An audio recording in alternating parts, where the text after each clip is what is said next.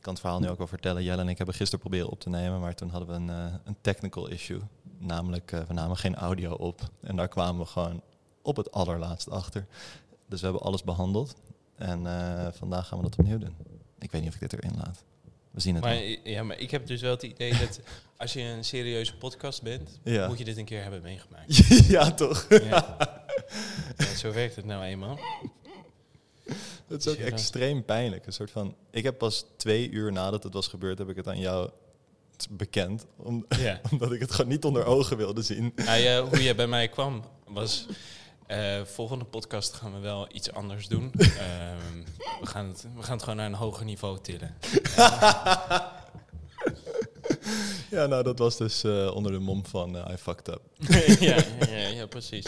Nee, maar goed, we staan er weer. Ik heb er ook weer zin in. Ik heb er eigenlijk net zoveel zin in, misschien wel Ja. zelfs meer. Ik, ik ook wel. Maar we gaan, ehm, we gaan er weer gewoon voor. Welkom bij de Upfront Podcast.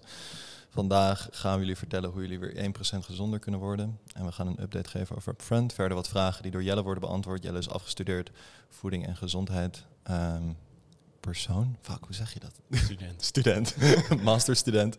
Ehm, maar allereerst even een hele kleine plug naar Upfront zelf. Ehm, ja, dit is een onafhankelijke podcast. We mogen zeggen wat we willen. We hebben geen sponsors. We zijn onze eigen sponsor. Upfront is een eigen sponsor. En met Upfront proberen we gezonde, transparante, eerlijke voeding te maken. En mocht je een keer op zoek zijn naar een gezonder supplement, een snack of sportvoeding, check het dan gewoon op upfront.nl. Je euro gaat direct naar een bedrijf wat de wereld een stukje beter probeert te maken. Ja, laten we maar beginnen met de update van Upfront. Ja. Ja, gaat best wel hard nu. hè? nee, maar, nee, maar serieus. Ehm, eh, eh, iets nieuws wel weer. Ehm, we hebben vanochtend de 100.000 euro omzet bereikt. En eh, dat hebben we op dag 18 van de maand. En ik weet nog dat, ehm, ik heb het ook gisteren weer even gecheckt, dat we een plan hadden gemaakt, Harro en ik. Eh Harro is een van de medeoprichters waar ik normaal de podcast mee doe. En dat, dat plan stamde uit oktober 2021. En dat plan heette 100.000 per maand. Ehm, en daar zitten we nu vijf maanden achter elkaar op. En het is wel een beetje surreal, surreal dat we daar nu op zitten. En nu al helemaal dat het het midden van de maand is en dat we er nu al op zitten. Dus eh, stijgende lijn. En eh, het is eigenlijk een beetje, ja, zo- zoals ik zeg, surrealistisch dat dit nu zo hard gaat. Ja, het is wel grappig, want we, we weten iedere keer niet waar het in de maand gaat eindigen. Maar Ja. wat we, een ding wat we duidelijk kunnen vergelijken is een soort van... welke dag van de maand halen we die grens? Die magische grens van die 100.000. Die moet- zien we steeds verder naar, ons, naar het begin van de maand toe trekken. Op een gegeven moment is het gewoon binnen een paar dagen. Of dan gewoon binnen een paar uur. Ja, dat van de eerste zijn. paar ja. uur van de dag. Ja, precies. Van de maand. 1 mei gaan we weer. nee, maar het gaat nu allemaal, het gaat nu allemaal wat harder. Jelle en ik zijn wel eh, extra druk nu. Harro is dus op zijn eh, spiritual journey vertrokken naar Vietnam. Hij gaat dus ook in een silent retreat zitten daar Echt waar? om, eh, om tot zichzelf te komen. Ik moet wel zeggen dat ik daar wel, ehm, ik heb er wel respect voor. Eh, blijkbaar zijn vriendin wilde ook graag mee. En Ja. Hij heeft dat afgewezen, Ja. omdat hij gewoon echt voor zichzelf wilde gaan. En hij is dus vijf weken eigenlijk helemaal alleen. En ik zie het ook op zijn stories. Hij is met lokale bevolking of gewoon alleen door de bergen aan het motorrijden. En ehm, ik vind het wel mooi. Ja, Harro is inmiddels 26. Dat hij dat op deze leeftijd gewoon doet. En, eh, nou ja, Ik, ik, denk, ik denk dat het ook dat dit, eh, hoe hij dit dus aanpakt, dat hij zegt van nou, mijn, eh, dit ga ik alleen doen, dit ga ik zonder mijn vriendin of vrienden doen, is heel erg typerend voor ook hoe hij hier te werk gaat. Hij, hij is van geen kant bang om tegen de stroom in te zwemmen. Nee, Ehm, hij trekt zijn eigen plan en, en durft ook fouten te maken. Ik denk dat dat ook belangrijk is, want tegen de stromen inzwemmen betekent niet altijd dat hij het ook bij, bij het rechte eind heeft. nee. Maar ehm, dat zorgt er wel voor dat we op unieke plekken komen. 100 procent. En, en dus Harro doet onze marketing. Dus hij op een bepaalde manier is hij ook in charge over waar we naartoe gaan. Hoe zeg je, wat is de Nederlandse vertaling voor courage? Moed eigenlijk, Mhm. toch? Ik vind Harro een heel erg moedig persoon. Want hij durft heel erg om doelen te zetten. Of hij durft heel erg zeg maar iets te zeggen en daar dan echt voor te gaan. Ja. En in een wereld die steeds sneller moderniseert, is dat steeds moeilijker om te vinden. Iemand die dat echt gewoon, iemand die leven zeg maar bij de lurven durft te, te grijpen en gewoon durft te zeggen van, hey, dit ga ik doen en watch me do it, weet je wel? Ja, ja, maar ook het, eh, wat, wat ik altijd zo indrukwin, eh, Drukwindend. ja, indrukwekkend vind, is dat, ehm, dat hij daar ook wel de tijd voor durft te nemen. In die zin, eh, hij durft fouten te maken. Eh, wat ik zojuist ook al zei, hij durft fouten te maken en laat zich niet daardoor direct ook uit het veld slaan. Ehm, als we iets nieuws leren, en dat heb ik het gevoel bij, bij de huidige tijd, en ik heb daar soms zelf ook wel eens last van. Je wilt iets leren, maar als het dan niet in één keer lukt, dan heb je ook zoiets van, ja, oké, fuck it, ik doe Ja. het niet meer. Ik doe het niet meer. Ik ga, eh, dit is niks voor mij. Ik kan dit niet. eh, laat maar zitten. Terwijl we eigenlijk alle dingen die we in ons leven hebben geleerd, daar is, daar is best wel een periode overheen gegaan. En dat, dat vind ik altijd wel inspirerend aan Harro eh, daarin, is dat hij, dat hij ergens aan begint. En hij stelt voor zichzelf ook van, oké, zo lang ga ik dit doen.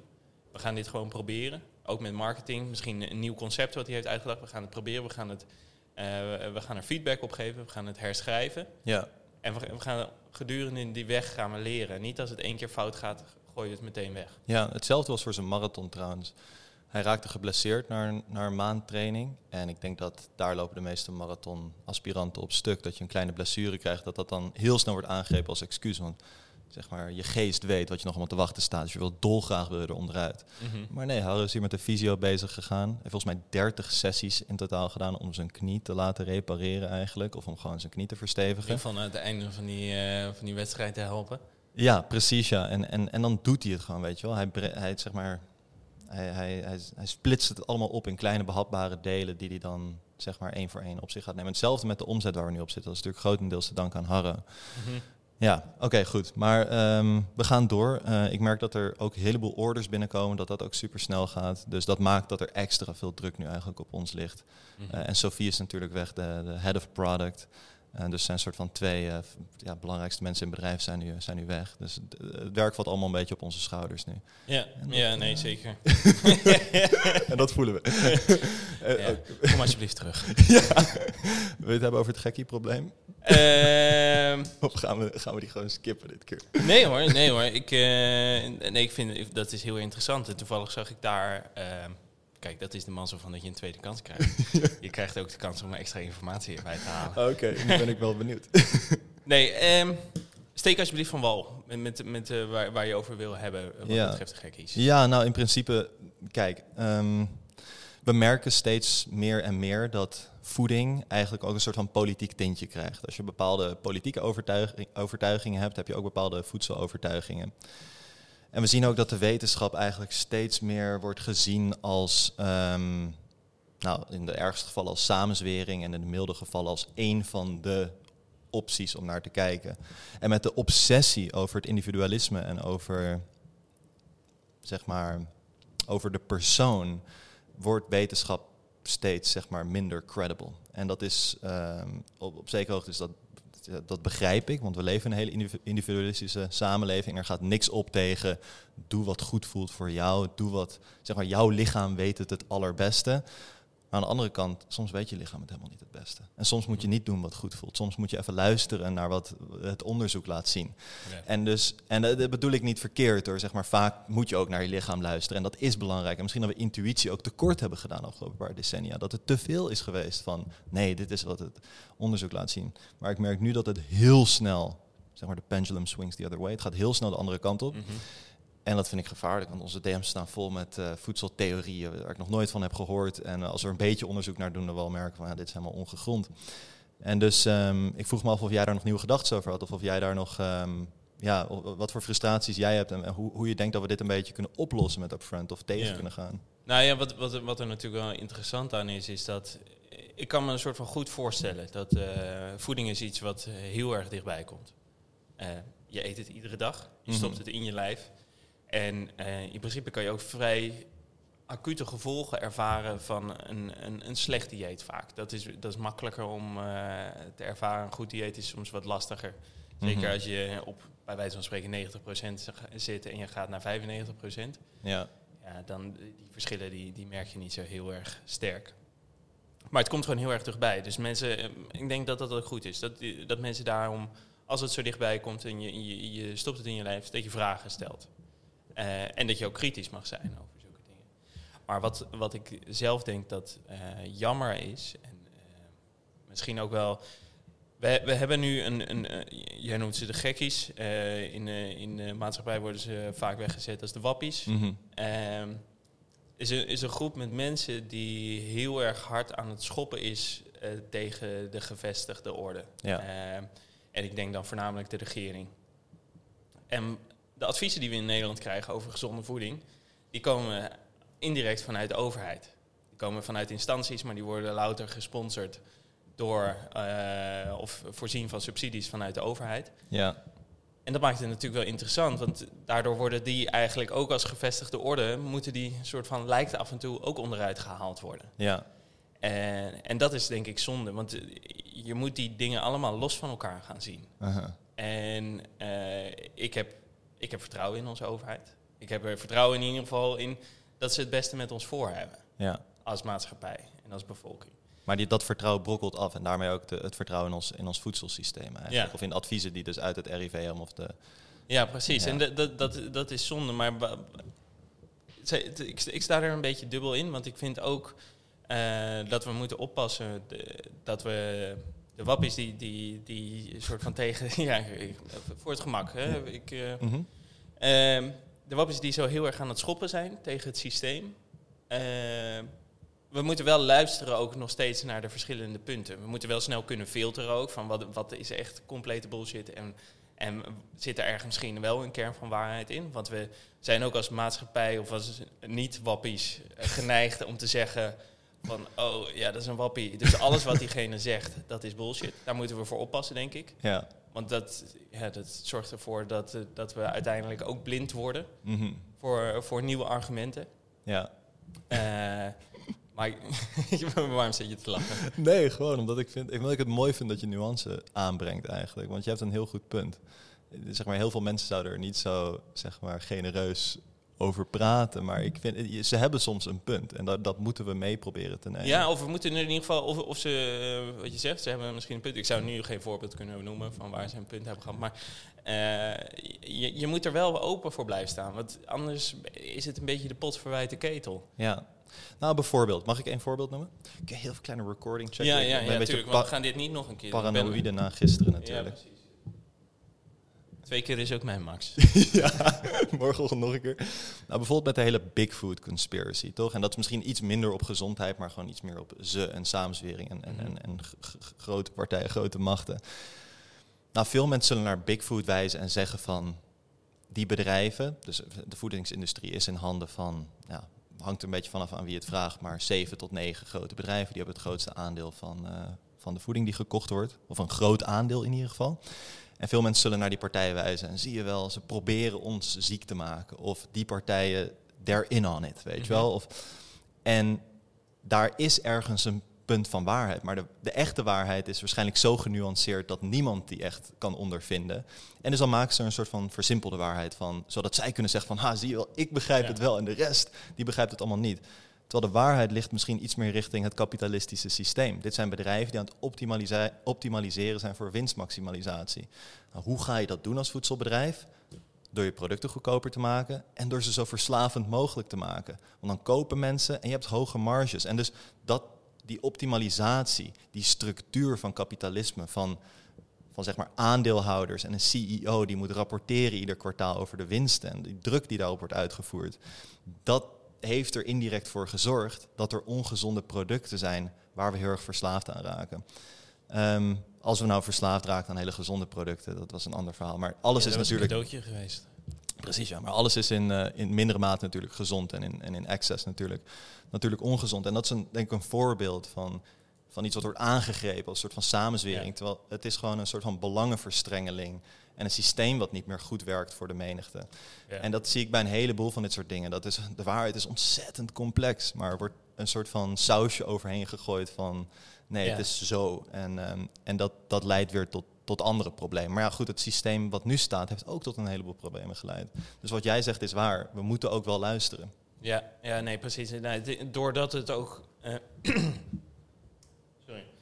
Eh, doordat het ook natuurlijk zulke grote bedrijven zijn eh, en dat het eigenlijk zo'n complex en groot systeem is geworden, is het ook een, een verandering doorvoeren.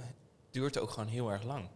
Ja. Eh, zeker omdat er zoveel partijen, dus het bedrijfsleven is ermee gemoeid, de overheid is ermee gemoeid. Een stukje wetgeving, het- het- kost gewoon allemaal tijd. En dat moeten we ook accepteren. En ik denk dat het daarom ook goed is dat we wel die vragen blijven stellen, waardoor we steeds dichter bij de waarheid komen. Eh, wij pretenderen bijvoorbeeld ook niet dat we de waarheid, de absolute waarheid weten, maar we zijn wel continu aan het zoeken. Eh, we zijn continu ermee bezig om, om de, de onderste steen boven te krijgen. Mhm. Eh, en dat betekent ook dus dat we naar geluiden moeten luisteren die we eerder nog niet hebben gehoord. Ja, maar we moeten elkaar ook dat gunnen. Ook het hoor en wederhoor ja. gunnen. Maar dat geldt dus ook, dat geldt niet alleen naar de wappies toe, maar dat geldt ook van de wappies naar de gevestigde orde. ja. We moeten gewoon, we moeten openstaan voor elkaar. Ja. Maar oké, we gaan zo door naar de eerste vraag vanuit de community. Ja. Maar eh, mijn laatste, zeg maar, en misschien dat iemand hier ideeën over heeft, maar je hebt dus eigenlijk een hele, heel log oud systeem, eh, wat vol zit met waarheden en misschien een aantal onwaarheden, wat het nu op moet, soort van op moet boksen tegen het nieuwe systeem, wat super, super snel werkt en wat heel Ja. erg een soort van zwart-witte waarheid die behapbaar is voor mensen. Ehm, dat op die manier wordt ingestoken. En dat is geen match meer, zeg maar. Het RIVM kan niet al die onwaarheden. Want als RIVM iets zegt, dan is het automatisch al. Ja, Het is al helemaal ontkracht. het is al fake nieuws. Net zoals de Nutri-Score waar we het zo meteen over gaan hebben. Dus stel er zit, weet je wel, zeg maar, het is al over eigenlijk in mijn ogen. Ja. En met de recessie die eraan komt, of de eventuele recessie en, en de problemen die we nog gaan, gaan zien de komende tien jaar, Ja. denk ik dat het alleen maar erger gaat worden. Dus ik maak me heel erg zorgen over wat voor rol wij daarin hebben en hoe we daarmee om moeten gaan. Ja. Ehm, ik heb niet de antwoorden en jij ook niet, maar we kunnen het hier volgende week misschien weer even over hebben. Nou, ik denk dat het, dat het sowieso goed is dat we, dat we dit gewoon blijven bespreken, inderdaad. Ja, Eh, dit is, eh, het is actueel, het blijft ook actueel, want er komt iedere keer weer een nieuw onderwerp. Laten we wel wezen. We hadden net de zonnebrand. Mhm. Die hebben we, hebben we achter de rug. Eh, en dat is denk ik een, een duidelijk voorbeeld van hoe, hoe dat tegenwoordig gaat. ja, en met alle gevolgen van dien natuurlijk. Met, Ja, met, met mensen die daar eventueel, met mensenlevens die daardoor geschaad worden eigenlijk. ja. Dus het, het, er zit wel zeker urgentie achter dat we hier een soort van middle ground vinden of zo. Weet je. wel. Ja, ja, precies. Het is wel grappig. Ik, ik zeg daarnet van dat stukje hoor en wederhoor. Er één ding is altijd waar ik moeite mee heb met politici, is dat we, we moeten gaan praten met elkaar. Ah, Daar dat zijn wij nu ook. Ja, dat zeg ik nu ook. Ja, afschuwelijk eigenlijk. Maar het is wel belangrijk dat we, wat ik zeg, dat we wel open blijven staan voor nieuwe. Ja, maar oké. Oké, hierna gaan we door. Ja, ja nee, maar, eh, precies. Maar, maar moeten we dan wel, moeten we dan wel coulant zijn?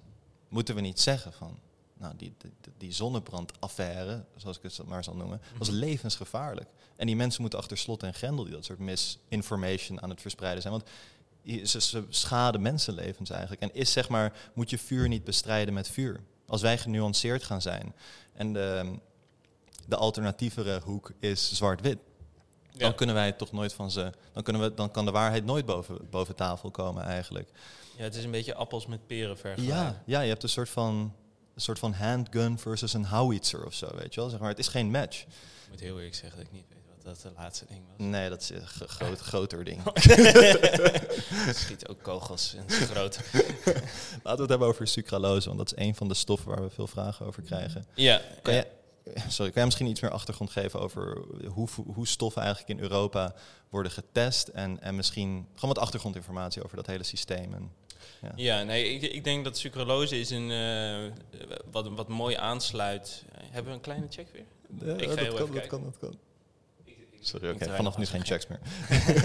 Sucralose. Ehm, ik denk dat het heel erg mooi aansluit bij het gesprek wat we zojuist hadden. Is dat eh, sucralose is een eh veelbesproken onderwerp inderdaad in onze community. Over in onze DM's hebben we dat gezien.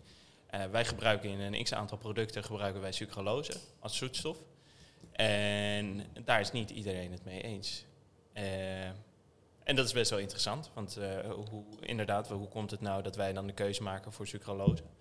Ehm, ik zal even uitleggen hoe het inderdaad, wat je zegt, van hoe dat werkt in Europa. Ja, Ehm, we hebben EFSA in Europa. Dat is de, de voedsel, eigenlijk een soort van voedsel- en warenautoriteit in, in Europa. En zij checken alles eh, qua nieuwe ingrediënten die we willen gaan gebruiken in de levensmiddelenindustrie op eh, hun veiligheid. Ehm, en op het moment dat een nieuw ingrediënt veilig wordt bevonden, zoals een, een, een additief, laten we zeggen een kleurstof, een zoetstof, et cetera, dan krijgt het een E-nummer. Dat betekent dat dat, dat, die, dat dat additief eigenlijk helemaal is geëvalueerd op zijn veiligheid. Het is getest. Er zijn eh, een soort van upper limits. Eh, van hoeveel mag je van zo'n stof per dag binnenkrijgen. Dat is allemaal getest. Mhm. En dan zeggen ze, oké, wij weten nu zo goed als zeker, dit vormt geen gevaar voor de, voor de bevolking. Dus we staan naartoe op de, eh, op de levensmiddelenmarkt, of überhaupt op de markt. En eh, mensen kunnen dit consumeren. Nou, dat is ook bij sucralose gebeurd. Eh sucralose is eh, eind 20e eeuw is dat volgens mij ontdekt. Is een zoetstof, iets van 500, 600 keer zo zoet als suiker. En levert eigenlijk geen calorieën op. Mhm. Dat maakt het natuurlijk ideaal, want dat betekent dus dat je de suiker eruit kan halen. En je hoeft maar een klein beetje sucralose te gebruiken om het eigenlijk net zo zoet te maken als een product. Maar ook ideaal voor samenzwering. Want mensen kunnen zeggen van, hoe kan dat nou? Weet je wel, hoe is Ja, dat het nou is, het, is, het is een beetje eh, too good to be true. Ja, Ehm, maar wel true. ja, voor zover we nu weten. Maar eh, dat is, eh, is bijna een, een spoiler wat ik Oké, sorry. nee.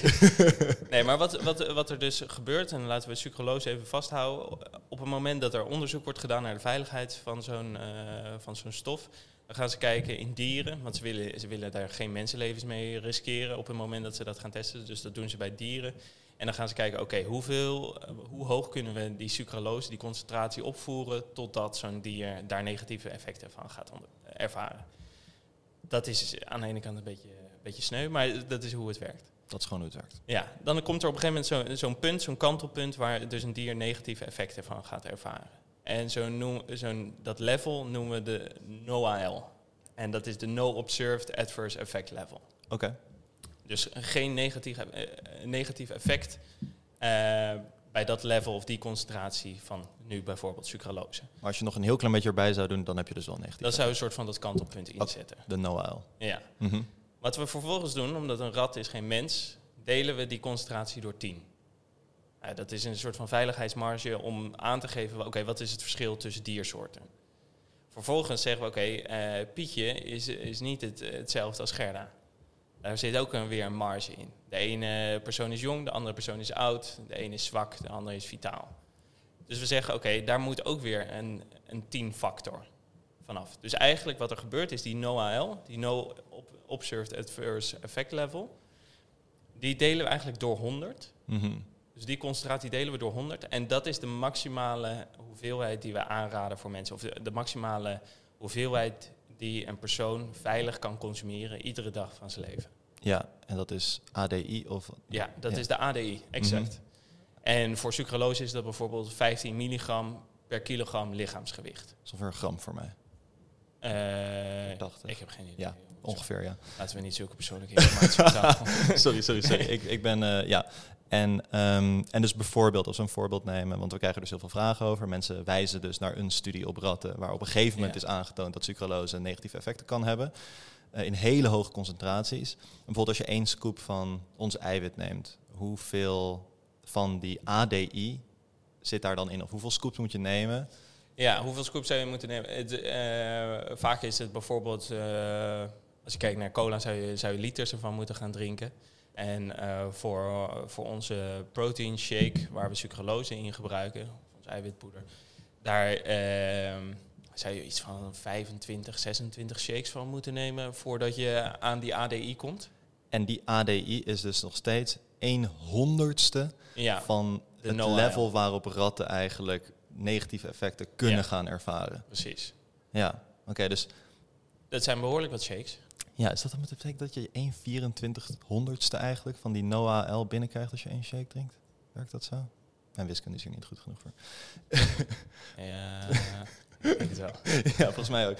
Maar dat geeft dus een beetje aan ehm, dat dat moeilijk, moeilijk is met die studies. Want er zijn dus studies die iets aantonen. Ja, dus dan inderdaad kom je eigenlijk bij die tegenargumenten van oké, maar eh, er is inderdaad een studie naar ratten, er is een, een studie eh, bij konijnen, weet ik veel wat. Mhm. En die worden allemaal aangehaald om te zeggen, ja, maar wat, wat EFSA zegt, dat klopt niet, want dit is er aan de hand. Ja, Dat maakt het natuurlijk interessant. Eh, dus wat EFSA ook doet, is die zegt, oké, dat is ook belangrijk. Extra onderzoek is altijd nodig. We komen alsmaar dichter bij de waarheid. Eh, dus die nemen die onderzoeken, die nieuwe onderzoeken, nemen zij eh, mee in het volgende besluit. Dus op het moment dat ze zeggen van sucralose is veilig, dan is dat voorlopig zo. Hmm. En als er nieuw onderzoek bij komt, gaan ze dat weer herevalueren En dan gaan ze dus weer bekijken van oké, is er misschien een verandering? Moeten wij ons eh, advies aanscherpen? Mhm. Of misschien moeten we het helemaal verbieden. Daar staan ze ook voor open. Ja. Duurt misschien eventjes, het is een log systeem, FSA. Maar op die manier wordt er wel mee omgegaan. Maar ik denk dat een belangrijk punt is, eh, dit, er wordt overal rekening mee gehouden. Dat is belangrijk, denk ik, om te weten.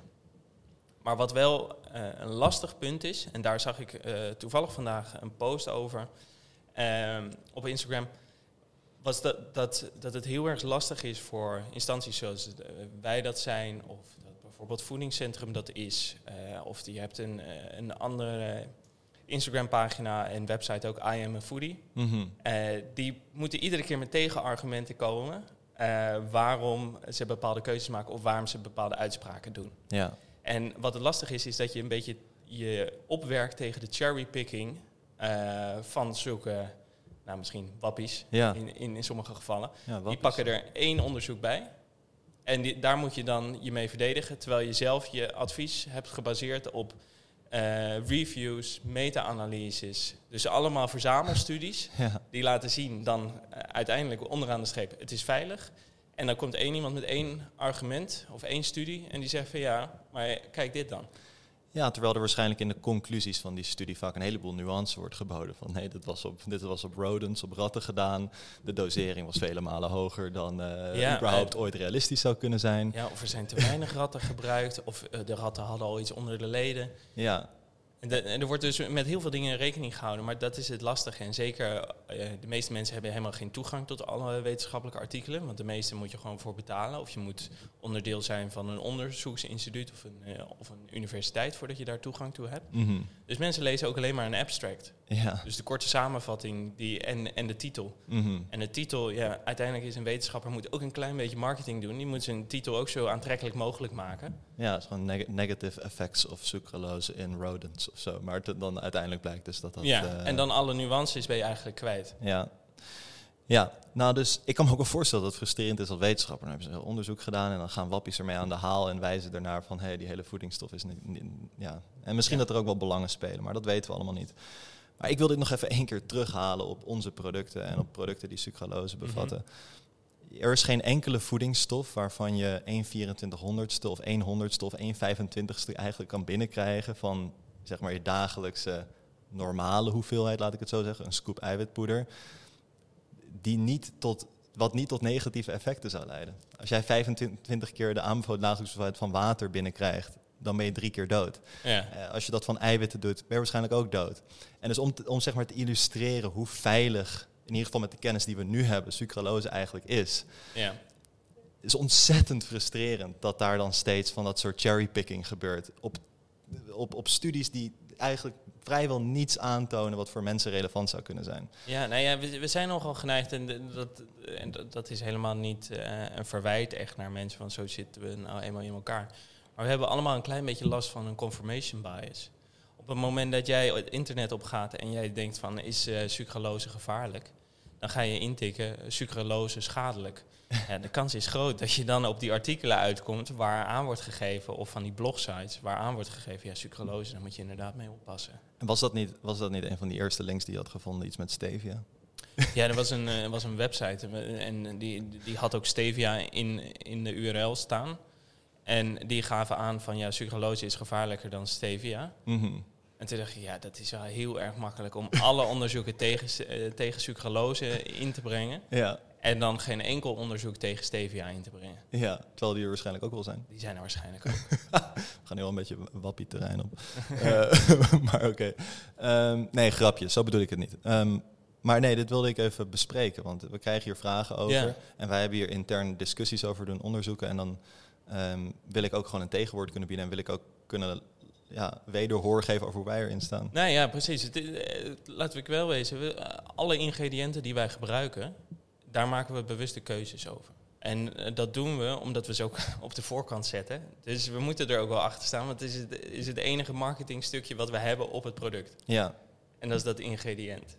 En als wij er zelf niet achter zouden staan, maar dat we gewoon zeggen van ja, eh, het, ik wat, is goedkoper, mhm. dan, eh, dan zou dat niet werken. Dat, dat, dat is geen marketing. nee.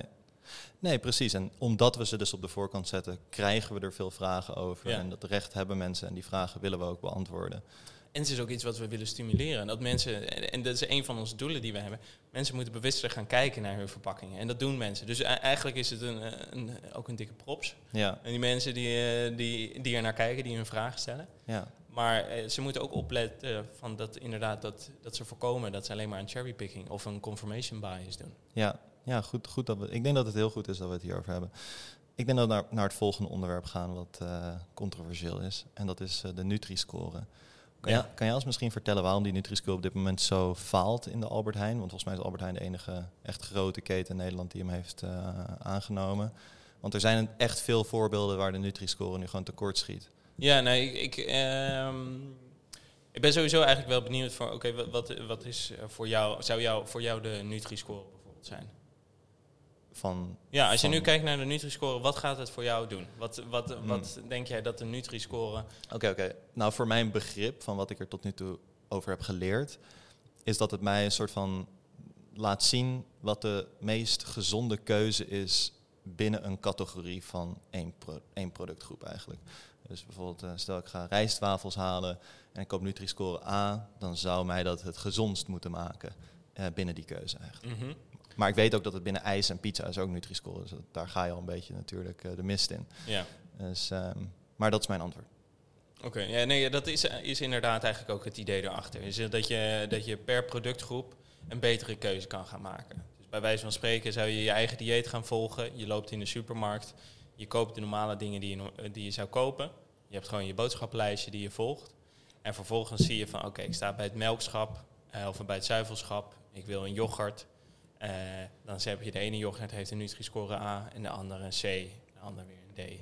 En dan aan de hand van dat kan je dus bewustere keuzes maken. Ja, Eigenlijk super. Maar wat het lastige is, is dat dit sluit dus niet perfect aan bij onze schijf van vijf. In Nederland hebben we natuurlijk de schijf van vijf vanuit het voedingscentrum, hebben we het de vorige keer ook over gehad. Ehm, en en dat, is, dat is een advies wat er in Nederland geldt. Op die manier eh, zorgen we ervoor dat Nederland een stukje gezonder wordt. En dat is het lastige natuurlijk als je vervolgens een, een voedselkeuze-logo gaat introduceren, wat niet in lijn is met jouw advies. Mhm.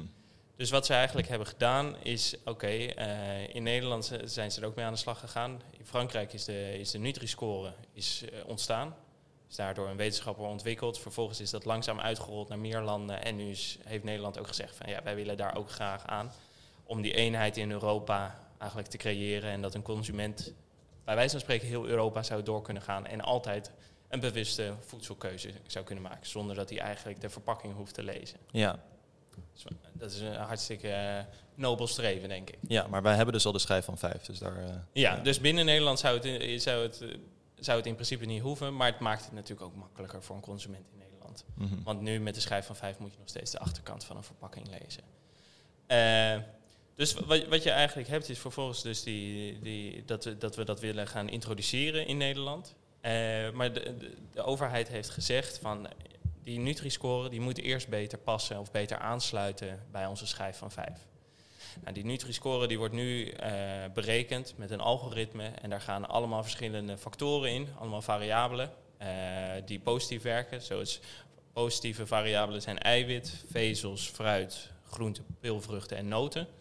En dan weer negatieve variabelen, dat zijn de energiegehalte, suikers, verzadigd vet en zout.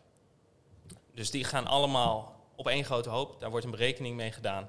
En dan vervolgens komt eruit wat de Nutri-score is binnen die productcategorie. Ja, Maar dit zegt natuurlijk helemaal niets over of het nou binnen de schijf van 5 past. mhm. Een, eh, een bekend voorbeeld is bijvoorbeeld olijfolie. Die, staat, die heeft een hele slechte Nutri-score, maar staat wel vervolgens in de schijf van 5. ja. Als een verantwoorde keuze. Dus dat, i- dat, is het, dat maakt het heel erg lastig. Nederland heeft gezegd, oké, er moet een herberekening komen. En nu komen we bij een kritiek punt. ja. Die herberekening, die is er nog niet. Mm. En dat zou je misschien verbazen dat die herberekening er nog niet is. Want je ziet de Nutri-score wel overal. Ja, in de Albert Heijn dus vooral. Bijvoorbeeld Albert Heijn. En eh, wat, ze, wat ze dus, wat, dat is het gekke, de Nederlandse overheid heeft gezegd van oké, we gaan die Nutri-score gaan we toestaan in pilots. Dus eh, supermarkten mogen kleinschaliger mee aan de slag gaan. Van oké, Dan kunnen we zien van hoe is de, de, de, de consumentenacceptatie van die Nutri-score. Hoe gaan ze ermee om? Werkt het? Is het iets ook wat we daadwerkelijk moeten gaan uitrollen? En uh, daar is Albert Heijn een klein beetje te veel mee aan de haal gegaan. Die hebben het iets groter dan een pilot geïntroduceerd. Want al hun huismerkproducten hebben bijvoorbeeld Nutri-scores. Ja. En dat is het, is het jammerlijke daaraan, is dat zij dus nu een Nutri-score hebben, hebben geïntroduceerd die op een oude berekening is gebaseerd. En die dus nu nog onder evaluatie staat. Ja. dat is dus de vraag van oké, straks, en, en, dat is iets waar, waar in de wetenschap en voedingscentrum voornamelijk last van heeft, is op het moment dat ze een bepaalde uitspraak hebben gedaan, ze komen er daar in de toekomst weer op terug, ja. dan worden ze met de grond gelijk gemaakt. Ja, de Nutri-score is als een credibility eigenlijk al een beetje kwijt, zou je kunnen zeggen. Ja, ja zeker als dat gaat veranderen. Ja. En, en dat, dat is dus een groot probleem. En dat is eigenlijk wat Albert Heijn dus nu heeft gedaan. Door hier zo in voorop te gaan lopen, zijn ze langzaam het, het systeem een beetje aan het ondermijnen. Dat is gewoon nog niet klaar. Dat is een ongebakken cake, maar ze hebben hem wel geserveerd. En nu wil niemand meer de cake. Ja, eh, precies. Dat is het risico in ieder geval wat je loopt. Ja, ja, want ook walnoten zag ik uh, als een voorbeeld. Dat we hebben Nutri-score, Nutri-score D of volle yoghurt dat Nutri-score C of zo. Ja, ik had gisteren gekeken, want de, de, Albert Heijn heeft ook dat je kan kijken van oké, wat, wat, zijn jouw voedingskeuzes en hoe, hoe ziet jouw Nutri-score profiel er eigenlijk uit? Ja. En toen had ik pompoenpitten en zonnebloempitten, allebei een Nutri-score D. Ja, nou dat, dat is wel kwalijk. Ja. Is, maar voor Albert Heijn zou je kunnen zeggen, is het hartstikke goede marketing. Ik bedoel, ja. zij, uh, zij, hebben geen, zij, nemen geen van het, zij nemen geen risico. Het is een systeem wat in principe niet aan hun is gelinkt. Het is een ja. internationaal systeem. Iedereen heeft het er wel over. En zij lijken ook een soort van nu de voorlopers in gezondheid. Ja, precies ja. En um, nou goed, laten we van Albert Heijn afstappen. Maar laten we het hebben over welk systeem dan eventueel wel zou goed, goed zou kunnen werken als alternatief. Um, want misschien dat ook wij hebben nooit echt uh, veel kritiek gehad op de Nutri-score. En dat is ook omdat hier gewoon binnen Upfront... we zijn heel veel bezig met dit soort front-of-label solutions. Mhm. Dingen die je op de verpakking kan zetten... waaraan consumenten kunnen zien of het een goed product is of niet. Ja, dat een consument eigenlijk door alle marketing uh, heen kan filteren... en dan een duidelijke keuze kan maken, een onafhankelijke keuze. Ja, precies. Ja. En die Nutri-score is nu een beetje ongelukkig... want het, het draagt nu juist misschien iets meer bij aan slechte keuzes... dan goede keuzes. Maar zo'n oplossing, ondanks dat die voor, niet voor iedereen ideaal is, moet je wel voorstellen dat de gemiddelde Nederlander niet zo gezond leeft als de luisteraar van deze podcast. En misschien dat het voor 80% een positief effect kan hebben op um, op gewichtverlies bijvoorbeeld. Of uh, ja, gewoon hoe ze zich voelen. En, en, en dat voor 20% dat er eigenlijk niet zoveel kwaad kan. En dan zou je kunnen zeggen, dit is een positieve oplossing. Dus we staan er heel erg open in, denk ik. Eh, het is niet ideaal. Ehm, ik denk dat het nog steeds beter zou zijn als fabrikanten een beetje de kleur en de bullshit en de misleiding Ja. van de verpakking afhalen en gewoon heel groot de ingrediënten en voedingswaarde op de voorkant zetten. Eh, daar kunnen we het zo nog wel even over hebben, maar we zijn hier niet fundamenteel op tegen. Nee, het, eh, het- het- we hebben een, eh, paar eh, dingen. En persoonlijk heb ik dat ook. Je, je neemt ook heel duidelijk een stukje educatie weg. Ja. Eh, wat wij nog steeds bijvoorbeeld in onze producten stoppen. Is dat eh, de- de persoon die het koopt, die krijgt helemaal niets meer mee van het product. Die krijgt gewoon een score en die krijgt een goed gevoel of een slecht gevoel. Ja, En, eh, maar die weet verder helemaal niets meer. Nee, dat En- is wel het grote nadeel inderdaad. Ja. Dat is zeg maar, het is wel heel erg zeg maar big, big food-achtig van Ja. eet dit en dit Ja, is precies. goed voor je. En ik geloof er zelf ook wel in, is dat een, een score die uit vijf eh, verschillende dingen bestaat, uit, eh, Ja. uit vijf verschillende letters of kleur, dat dat zo eh, oversimplified is, Ja, dat het misschien nooit zou kunnen werken. dat er zoveel uitzonderingen en mitsen en maren zijn, Ja, die het altijd, de, de, de betrouwbaarheid ervan eigenlijk een beetje ja, in discrediet brengen. waardoor het eigenlijk nooit door iedereen zal kunnen worden overgenomen. Ja, of dat er altijd heel veel commentaar op zal blijven. Ja, en waardoor het uiteindelijk dus zal falen. Er zijn wel meer van dit soort initiatieven geweest. Kan je nog herinneren dat ze ook ehm, ja, dat ze calorieën per porties vol op de verpakking gingen zetten of een soort van Ja. ja, een soort van beste keuzelabel of Jumbo heeft dat ook een soort van de, de gouden keuze of eh, Ja, dat, dat is, eh, want je vroeg net van wat, wat voor dingen werken nou wel. En Mhm. dat is wel interessant wat je, wat je nu aanhaalt. De, de gouden wissel van Jumbo. Eh, die, die zeggen van oké, als jij je, je winkelmandje bijvoorbeeld volgooit eh, online. En dan zie je van oké, ik heb deze producten ge- gekozen. Dan kan je ook een gouden wissel doen. Laten we bijvoorbeeld zeggen, Je hebt Grieks- Griekse yoghurt, 10% vet erin gedaan. Dan zou een gouden wissel magere yoghurt bijvoorbeeld kunnen zijn. Ja, Dan haal, haal je dus best wel wat van de goede voedingsstoffen eh, er nog steeds uit uit je product. Maar je hebt dan vervolgens wel weer eh, minder verzadigd vet. ja. Ik ga hier toch een be- klein beetje tegengas op geven. En, eh, want ik denk eigenlijk dat, dat dit nooit zou kunnen werken. Want de ene persoon... En, en don't get me wrong, zeg maar. Dit is Mhm. waarschijnlijk wat ik net zeg. Het kan- meer kwaad dan... Meer goed dan kwaad. Maar de ene persoon probeert aan te komen. De ene persoon kan misschien wel wat extra verzadigde vetten gebruiken. En de andere persoon weer niet. En dus ik denk uiteindelijk dat voeding is zo'n ontzettend complex systeem. En het probleem waar we het net over hadden, dat, dat de wappies voeding als zwart-wit afschilderen, dat gebeurt ook vanuit de Mhm. gevestigde orde. Met iets zoals de Nutri-score of de Gouden Wissel. De gevestigde orde. ik kan niet geloven dat ik het zo Dit is mond komt. ja, ehm, maar zo is het wel. En, en dus ik, ik denk eigenlijk dat gewoon front of label de ingrediënten en macronutriënten zetten en de bullshit een beetje eruit halen en gewoon Ja. voeding weer gewoon wat proberen een beetje te maken waar, waar het voor bedoeld is, gewoon functie. En dat moet niet tekort doen natuurlijk aan hoe lekker het product is, maar dat dat een veel betere, een soort van future-proof oplossing is dan proberen iets zwart-wit af te schilderen wat ontzettend genuanceerd is. Nou ja, dat, je hebt daar natuurlijk eh, wel gelijk in. Wat ik daarnet zei van die, eh die 1 honderdste vanaf zo'n no-aisle. Dat Mhm. je die laatste eh, ehm, deling door 10 eigenlijk doet omdat iedereen zo verschillend is in de Ja. maatschappij. En dan proberen we inderdaad nu een systeem te maken dat, dat iedereen past. Ja, Het is een beetje one size fits all. En dat bestaat niet in voeding. Nee. En dat maakt het natuurlijk interessant wat je zegt. Want het, eh, uiteindelijk zullen er altijd een hele hoop ehm, ja, extra nood zijn die, die er aan toegevoegd moeten worden. Voor wie geldt dit wel, voor Ja. wie geldt dit niet. Oké, als, jij, als jij wil afvallen, moet je het net even iets anders doen. Wil je, wil je aankomen, moet je het ook net even Maar is dat, niet, is dat wat je nu zegt ook niet de rode draad in deze hele industrie? Ik, ik denk dat over het algemeen werkt een binary look, dus, dus zeg maar nullen of ene of zwart of wit, Mhm. werkt op best wel veel industrieën. Maar op voeding, en mensen werken ook graag zo. Mensen willen duidelijkheid, mensen willen, mensen willen richting. En dan is voeding misschien een van de enige industrieën waar, waar het echt niet mogelijk is. En geloof me, ik vind het ontzettend lastig. Ik ben een binair persoon. Ik hou van het beste ooit of het slechtste ooit Ja, daartussenin heb ik niet zo heel veel voor. ehm, Ja. Of voel ik niet heel voor. Dus ik vind het ook lastig. Maar hoe langer we dit doen, hoe meer ik me realiseer van... De voeding is hier echt een uitzondering op. En voor iedereen werkt echt wat anders. nou ja, dat is ook dat is, eh, ontzettend interessant. Eh, ik, ik had dit eigenlijk nog wel voor een andere podcast. Maar er is ook een, een trend die hier eh, tegenin werkt. En eh, dat is de trend of de, de ontwikkeling van de personalized nutrition. Mhm. Eh, en die, die erkent eigenlijk dat we voeding moeten gaan aanpassen op de persoon.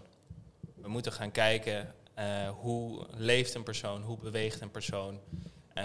Dat hangt waarschijnlijk heel erg samen met wearables, dus smartwatches, glucosemeters, et cetera, et cetera. En er zijn steeds meer bedrijven eigenlijk die opkomen die, die richting die personalized nutrition gaan. Mhm. En dat is een ontzettend interessante ontwikkeling, enorm lastig ook. Ja. Eh, want je, je haalt ook wat dingen weg eh, bij de persoon. En je, neemt ook, je zorgt ook voor een hoop verantwoordelijkheid bij bedrijven. Mhm. Ja, die ineens de data, over de data beschikken Ja. van, van mensenlichamen eigenlijk. Nou ja, dat is het gekke, is dat eigenlijk heel veel data is beschikbaar. En zoals de Albert Heijn weet bijvoorbeeld wat ik koop. Ik, ik zag eh, toevallig dat ik mijn oude bonnetjes allemaal kan terugzien... waar ik ooit met een bonuskaart heb gescand. Ja, dat is gek hè? Dan Ja. vul je bonuskaartnummer in, kun je alles zien. Ja, precies. Dus die data is er allemaal. Eh, de Jumbo heeft exact hetzelfde. Die heeft dat ook van mij. Maar eh, een smartwatch heeft het, al mijn gezondheidsapps hebben dat ook. Maar ja, als, als die data wat meer samenkomt, Mhm. dan zou ik best wel eens misschien kunnen gaan zien. Wij hebben bijvoorbeeld ook eh, die Freestyle Libres, Libres gehad, die Ja. glucosemeters. Als die, als die data allemaal samenkomt, de Albert Heijn kan zien van oké, dit heb jij gekocht, dit heeft het gedaan een beetje met jouw gezondheid, misschien hartritme, variabiliteit, eh, misschien je hartslag gewoon, bloedsuikerspiegel. Dan kun je een steeds completer beeld krijgen van een persoon en wat, wat eigenlijk zijn levensstijl voor een invloed heeft op zijn gezondheidsmarkers. Ja. Laten we hierop inhaken. Ik heb hier een heleboel gedachten over. Dan kunnen we hiermee een beetje afsluiten. Ja, het is, Ja. ik, het is eigenlijk inderdaad veel te groot en veel te interessant om hier en nu zo Ja. snel. eh, Nou, ik heb er lang over nagedacht en ik heb hier ook een paar zorgen over. En dat is dat we überhaupt nooit tot dit punt zullen gaan komen. Vanwege dus complottheorieën en vanwege uh, data protection. Dus um, wetgevingen zoals GDPR. Mm En dus dat die data is inderdaad beschikbaar. We kunnen nog een heleboel dingen meten die eraan gaan komen. Um, maar dat die data zeg maar nooit tot echt uiting zal komen, omdat dat dus tegen wordt gehouden door wetgeving of, of gekkie theorieën eigenlijk. Ja. En ik wil, het is een best wel interessant gedachte-experiment om eens na te gaan van wat als je de instanties die jouw data verzamelen compleet zou kunnen vertrouwen. Stel je hebt 100% vertrouwen in die instanties. Wat voor mogelijkheden dat met zich mee zou brengen. Ineens. En, en dat, dat de vertrouwen is er niet. En dat daar, is, daar zijn ook redenen voor. Maar ik vraag me af of we niet te veel doorschieten de andere kant op. En de reden dat ik hierover na ben gaan denken, is omdat ik, omdat ik constant cookie banners aan het wegklikken ben. omdat ik constant GDPR, soort van mini-contracten, dat ik, dat ik aanvink dat ik ze heb gelezen. En dat, dat ik me besefte van ja, transparantie werkt op zekere hoogte, maar je kan niet zomaar tien keer per dag iemand een mini-contract laten tekenen voordat hij een website op gaat. Want niemand leest dat. En wat een verspilling en eigenlijk een soort van zonde dat is in Europa. Dat 800 miljoen Europeanen iedere dag misschien wel 10 GDPR cookie banners. Ik denk dat 10 nog wel redelijk conservatief is. Voor hoeveel cookies ik in weg zit te klikken op een dag. Misschien zijn het er wel 50. Ja. En hoeveel mensen, hoeveel tijd aan mensenlevens daar wel niet soort van verdwijnt. Want dat, zijn natuurlijk, zijn dat, dat zijn natuurlijk miljarden seconden iedere dag die daar gespendeerd worden. En, dus, en, en worden we er echt beter van? Misschien, dat weet, dat weet ik ook niet, weet je wel. Dus ik ja, precies. Maar gaan we niet een beetje eh, aan het doel voorbij? Ja, want stel je voor wat we zouden kunnen als we data tot in de limieten zouden gebruiken. Dat is een eng idee, maar wel een interessant gedachte-experiment. Ja. Nou, laten we anders gewoon zeggen dat we hier in de volgende podcast, of misschien nog een latere podcast, een keer over gaan filosoferen van welke kant. En dan misschien wat specifieker op de gezondheid uh, en voedingstrack. Ja. Uh, ja. Dan kunnen we misschien ook even laten zien van wat er al allemaal speelt. Wat en welke dingen er al gebeuren. Ja, ja, laten we dat doen. Ik zal inderdaad een aantal voorbeelden meenemen van interessante data use cases voor volgende week. En um, ik vind dat heel interessant, want daar zit ergens ook iets voor upfront natuurlijk in de toekomst. Zeker. Um, ik wil nog afsluiten met een laatste onderwerp. En dan, uh, dan, dan zien we jullie volgende week weer daarna. Um, nou, oké, dus is misschien wel weer iets anders, maar het heeft wel te maken met voeding en, en eigenlijk alles wat we doen. Harro en ik hebben zes maanden geleden al aangegeven in volgens mij een video die we op stories hebben geplaatst, dat grondstofprijzen hard omhoog gaan.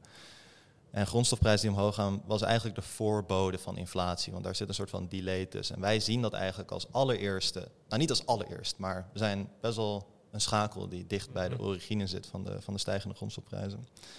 Nou, in januari, februari zijn we dat terug gaan zien in, uh, in de prijzen in de supermarkt. En in maart werd bekend dat inflatie 9,6% was. Vergeleken met um, dezelfde maand in 2021. Dus in 12 maanden is ons geld 9,6% minder waard geworden eigenlijk. En dat is een schatting van de overheid. Je kan ervan uitgaan dat het getal veel hoger ligt. Ik denk dat je richting de 15% wel zou kunnen denken. Want daar zit ook een delay in. Weet je wel, die data is ook verzameld uit de maanden daarvoor. En um, historisch gezien heeft inflatie en vooral hyperinflatie, die, dat betekent dat inflatie hier, hier over hier meer dan 10% is, daar zitten we nog niet, maar daar zitten we bijna op, heeft altijd geleid tot een recessie. En een verlies in koopkracht en eigenlijk een daling in economische groei. En een recessie betekent dat de economische groei twee kwartalen achter elkaar negatief is. Um, dus dat de economie krimpt eigenlijk voor, mhm. voor een half jaar. En uh, we gaan dus waarschijnlijk zo'n recessie in. En ik zat een beetje te denken wat Upfront zijn positie daarin wordt. En ik denk, en misschien is dit ook wat advies voor mensen die hier naar luisteren. Wij zijn hier nog nooit doorheen geweest. Weet je wel, toen wij jong waren, onze ouders hadden te maken met de recessie. Maar wij hebben dat nooit echt meegemaakt. Nee, en onze, onze portemonnee heeft het nooit echt meegemaakt. nee, precies. En dus zitten we met Upfront, heb ik heel erg afgevraagd, zitten we in de juiste sector, zitten we in de juiste positie? En ik hoop en denk het wel. En ik denk dat, en ik hoop dat ook een beetje, dat een heleboel partijen die soort van overgefinancierd zijn door al dat helikoptergeld van de overheden van, van de afgelopen paar jaar, of de partijen die simpelweg bullshit verkopen, dat die er een beetje uit worden gefilterd. Mhm. En ik hoop ook dat dat het enige effect is van de recessie. Ik hoop dat de mensen die wel allemaal bijdragen, dat die mensen niet beïnvloed worden. Dus natuurlijk, ehm, dat is niet waar, maar dat hoop ik wel. En dus bijvoorbeeld in onze industrie hebben we dus bijvoorbeeld Body and Fit en MyProtein, die tegen verlies opereren al een paar jaar lang om maar, aan, om maar marktaandeel te winnen. En dat komt omdat er een heleboel geld vrij is voor start-ups. En er zitten hele grote groepen achter die weer hele grote investeringsmaatschappijen achter zich hebben. En ik hoop eindelijk dat dat allemaal een beetje uit het systeem gehaald wordt. Dat of die prijzen gewoon te hoog worden en dat wij ineens weer kunnen concurreren met dat soort partijen, of dat ze gewoon failliet gaan. En eindelijk partijen die iets proberen te doen wat bijdraagt en niet zomaar alle shit verkopen die maar... Ja, ja het, is, het is een beetje... Uh, eigenlijk hopen we ook een beetje dat, dat het het einde van een tijdperk is, wat, uh, wat heel erg duidelijk denk ik aan de oppervlakte kwam, bijvoorbeeld met die flitsbezorgers. Ja. Alles tegen bodemprijzen aanbieden. Ja. Met nog extra service erbij om maar gewoon market share te verzamelen. Ja, en, en uiteindelijk, wie, wie heeft er dan echt iets aan? Ja, nou, je zou kunnen zeggen de consument, maar dat is ook weer niet altijd zo, want het brengt natuurlijk gewoon problemen met zich mee. En het onderdrukt misschien lokale initiatieven heel erg. Mhm. Ehm, dat internationale geld wat eigenlijk hier wordt uitgegeven. Nou goed, dat is misschien iets te kritisch, maar point of the story is dat ik hoop dat het een beetje een filter zal zijn. En dat mensen misschien ook voor zichzelf na kunnen gaan van, is wat ik nu doe, is dat een beetje future-proof? Ja. ja, sta ik wel echt waar ik moet staan? Ben ik kritisch genoeg geweest richting waar ik werk, wat ik doe? Als je ZZP'er bent, zijn de activiteiten een beetje future-proof? Zijn ze recessie-proof? Zijn ze echt noodzakelijk? Ja. En ik hoop dat we hier ons een beetje voor kunnen gaan voorbereiden. Ah ja, wat, wat ik denk belangrijk is, is het, we kijken helemaal niet per se uit of eh, op een positieve manier naar een recessie. Maar het is wel. Eh, je, weet wat er, wel, wat er wel is met een recessie. Er gaat iets gebeuren. Er gaat altijd iets spannends gebeuren. Er gaan dingen, onverwachte dingen gebeuren. Mhm. Eh, dingen die je misschien al lang had zien aankomen. En dat maakt het wel. Het maakt altijd een hele interessante tijd. Ja. Ja, nou, ik kan ook eerlijk zijn. Ik kan zeggen dat ik er wel naar uitkijk. maar dat is omdat ik ondernemer ben en omdat, omdat het me zo lang heeft gefrustreerd. Wat ik, dat hele verhaal wat ik net mhm. heb verteld dat, dat we daar echt mee kampen. En dat dat echt een probleem voor ons is als start-up. Ehm, en dus ik hoop wel dat het, dat het een soort van de groei van Upfront zal accelereren. En dat, dat wij er in ieder geval gewoon niet aan ten onder gaan. Maar ik denk dat alles, wie je ook bent, wat je ook doet, alles gaat een stuk sneller verlopen. En, en dingen die misschien over vijf jaar zouden moeten gebeuren, gebeuren ineens binnen twaalf maanden. Ja. En dat is sowieso misschien wel goed. Dus ehm, we gaan het zien. Ik ben ja, we gaan het zien. Maar ik, uh, ik kijk er niet naar uit, persoonlijk gezien. Maar uh, het, spannend is het wel. Ja, het is sowieso spannend. Ik kijk er ook niet naar uit, maar ik vind het wel spannend. Nou goed, daar sluiten we ook mee af. Ja. Bedankt voor het luisteren naar de Upfront podcast. Mocht je ons willen supporten, dan kan dat via upfront.nl.